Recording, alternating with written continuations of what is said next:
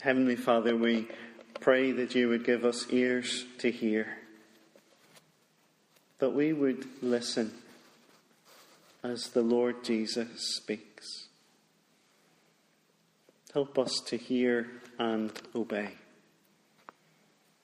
Help us to find our refuge in Him and to obey Him. We pray this for His glory. Amen. A person's dying words can say a lot about the person. When life is coming to an end, it's uh, as if everything is intensified, uh, and what really matters is brought out. The story goes of one uh, death row prisoner in the state of Utah uh, in the United States who was about to be executed by firing squad. He was asked, Did he have any last requests?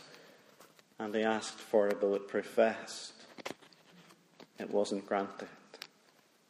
In a slightly different vein, uh, the novelist and all round witty man, Oscar Wilde, declared as he lay on his deathbed either that wallpaper goes or I do. Dying words say a lot about a person. Through this Holy Week, as we meet together each evening, we're going to listen in to Jesus' dying words, his cross words. But when we say that, we don't mean at words spoken in anger. We mean words spoken from the cross. What do these words tell us about Jesus, and what do these words mean for us? Tonight we begin with the first of these words. In our reading, we heard of the events leading up to the cross. Jesus had been arrested he had been tried by Pilate and by Herod, and Pilate declares that he is innocent, that he has done nothing wrong. So Pilate proposes to punish him. He has done nothing wrong, but Pilate's going to punish him and then let him go. But the crowd are whipped up. They cry for his crucifixion, and so Pilate agrees.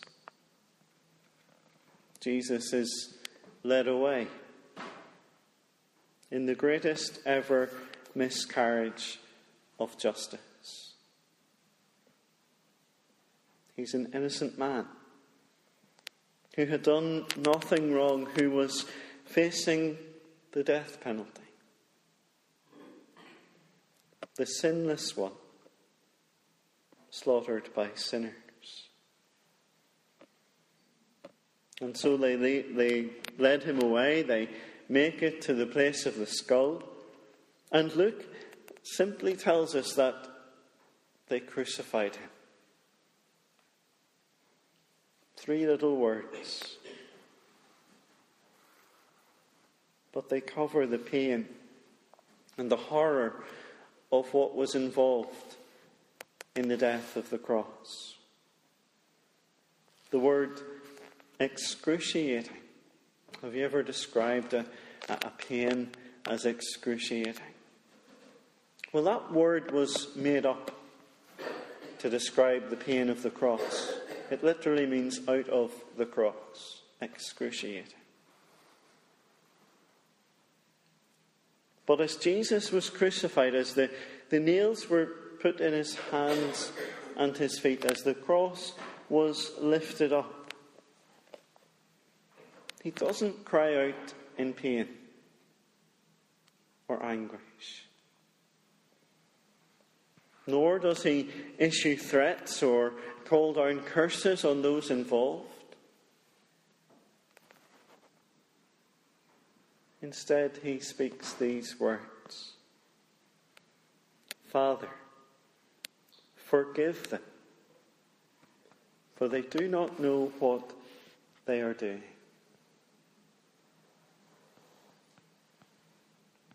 The first word of Jesus from the cross is a word of forgiveness. But did you notice who he's speaking to? He doesn't say, I forgive you. Rather, he speaks to the Father. As Jesus suffers the horror of the cross, his instinct is to pray. His instinct is to turn uh, to the Father. And he asks the Father not to spare himself, but to forgive them. The whole way through the Gospels, Jesus shows that he is God's Son. That he was sent uh, by the Father into the world to achieve our salvation, to proclaim the kingdom. He says time and time again that to reject him is to reject the Father who sent him. I don't know if you saw on the news, but earlier this month, the American ambassador to South Korea was attacked. He was at a public function, and someone came up to him, produced a knife, and slashed at his face and his arm. He needed 80 stitches. The ambassador felt the pain, but the media reported it as an attack on the United States of America. You see, Jesus is God's ambassador, his sent one. To attack and kill Jesus is to demonstrate your rejection and your opposition of God Himself. And yet, Jesus doesn't call on the Father to give them what they deserve.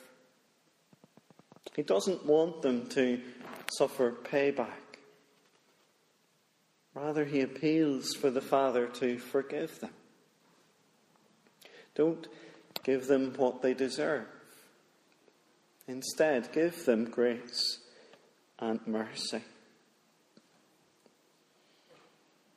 Now, I wonder is that how we respond when people harm us or hurt us?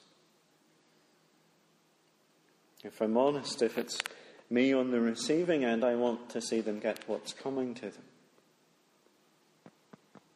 But that's not the way of Jesus. We said earlier that dying words show what's important. For Jesus, his word speaks of forgiveness. And that's what Jesus himself had taught his disciples to do. Earlier in Luke's Gospel, in chapter 6, Jesus says, Love your enemies, do good to those who hate you, bless those who curse you, pray for those who mistreat you. You see, this forgiveness thing wasn't just a soundbite in the Sermon on the Mount, something that sounds good until it's actually, you have to do it yourself. You see, it is tested and proven in the high pressure moment of the cross. What Jesus said is what Jesus does. And as he speaks, this forgiveness is first and foremost for those who were there that day, for those who were involved in the crucifixion. Jesus says, Father, forgive them, for they do not know what they are doing.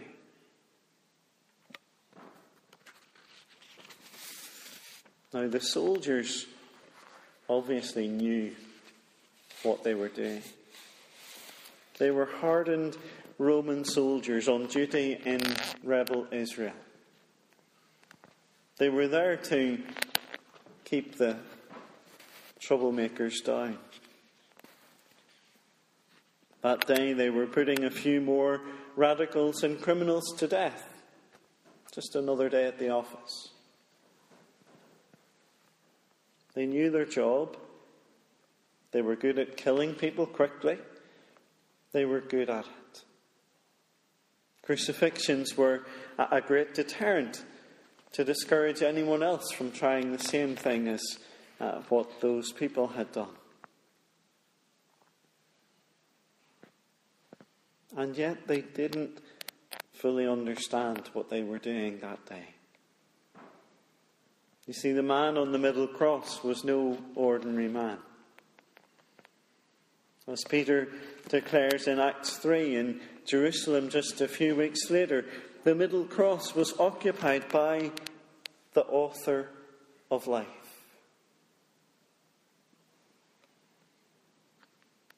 The one who is the Lord of glory, according to Paul. They didn't know what they were doing.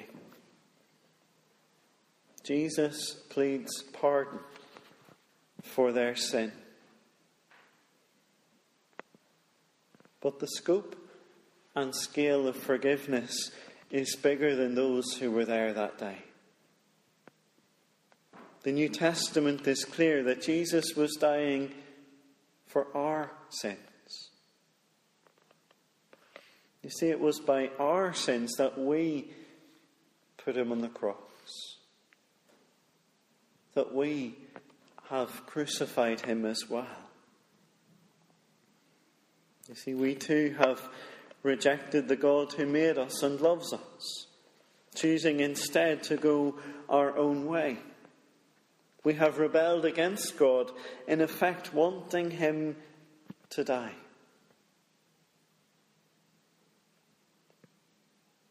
We too are responsible for the death of Jesus. As John Stott once wrote, before we can begin to see the cross as something done for us,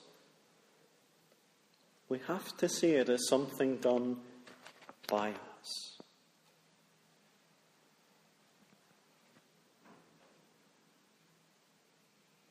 But because our sins put Jesus on the cross, that wonderful word of forgiveness is for us as well. You see, by his death on the cross, Jesus pleads for our pardon, for our forgiveness. It took his death to bring about our forgiveness. Before we were married, I used to go and visit uh, Lindsay in Scotland. And in church on the Sunday morning, uh, whenever it came time for the prayers, I would get a little poke on the leg because I don't know if you've noticed, I can be quite loud sometimes in church when I sing and when I uh, join in prayers and stuff. And I needed that little reminder to watch out during the Lord's Prayer. You see, they don't say, Forgive us our trespasses.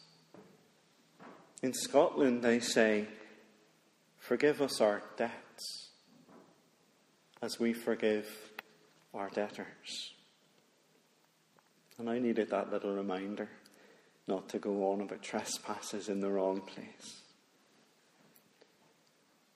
This word of forgiveness means that our debts are cleared. We are no longer liable for the debt of our sin. But debts that are cleared have to be paid by someone. Imagine you owe someone money. Either you pay it or someone else has to pay it. Perhaps a friend steps in to pay your debt. You might be debt free, but they have paid for it. They have paid the price so that you can go free.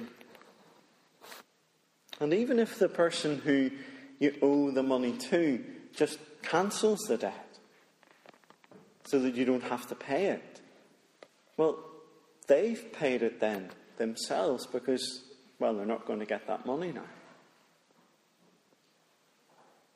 A debt cleared is still paid.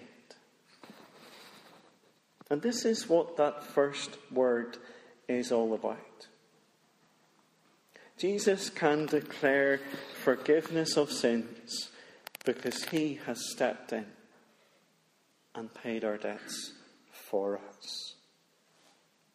He has taken the burden of our sins on himself. He has satisfied the price of our sins so that we can go free, so that we can be forgiven.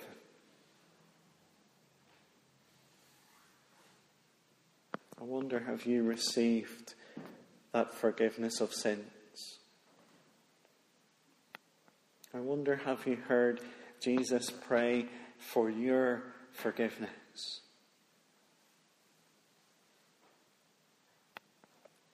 You can come tonight. You can lay down your burden and find that Jesus has satisfied that debt.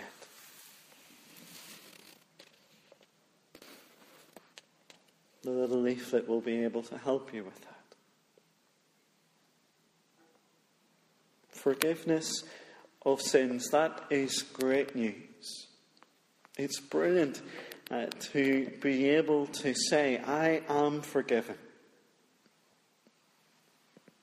It's brilliant to walk out that door tonight and know that you are free from the burden of your sins. But if we have known this joy for ourselves, we are called to pass it on to others. You see, forgiveness isn't meant to end with us. Something that we need to share freely because we have received freely.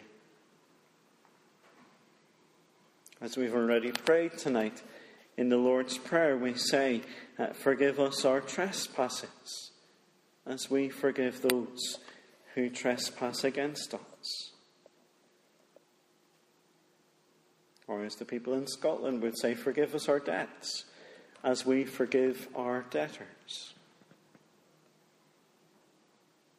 Do you remember the parable that Jesus tells about the man who owes a huge debt? 10,000 talents, a few million pounds in our money. The man knows he can't pay it. He pleads for mercy, so the king cancels his debt. The king forgives him and suffers the loss himself. The man is delighted. His debt is gone but then he goes outside. He finds a fellow servant who owes him a couple of pounds. He demands payment in full. There and then, having forgotten the mercy that he was showed seconds before.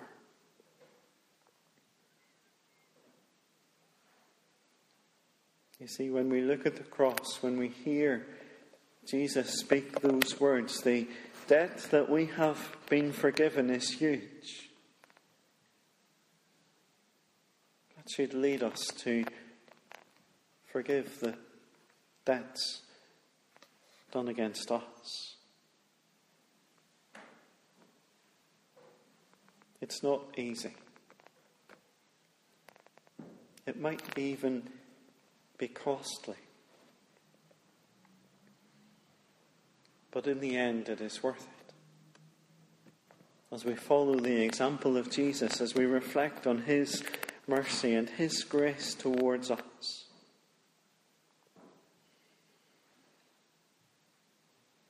As someone once said, to hold bitterness, to hold unforgiveness is like drinking poison yourself and expecting the other person to die.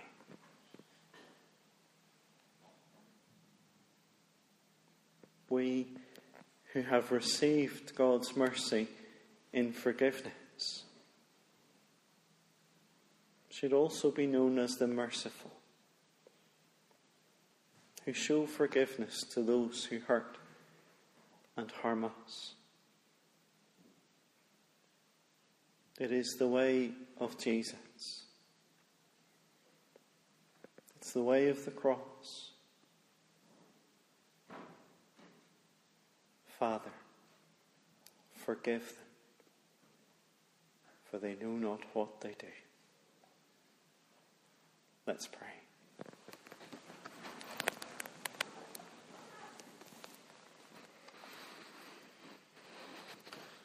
Heavenly Father, we marvel in the forgiveness of sins guaranteed through the death of the Lord Jesus on the cross. In this moment, we come to you. We claim that forgiveness for ourselves.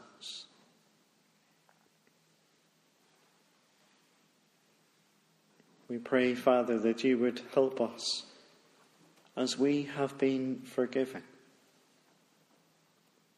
to also be forgiving. Give us grace when this is costly and difficult. We ask this for the glory of Jesus, who is the forgiver of our sins. Amen.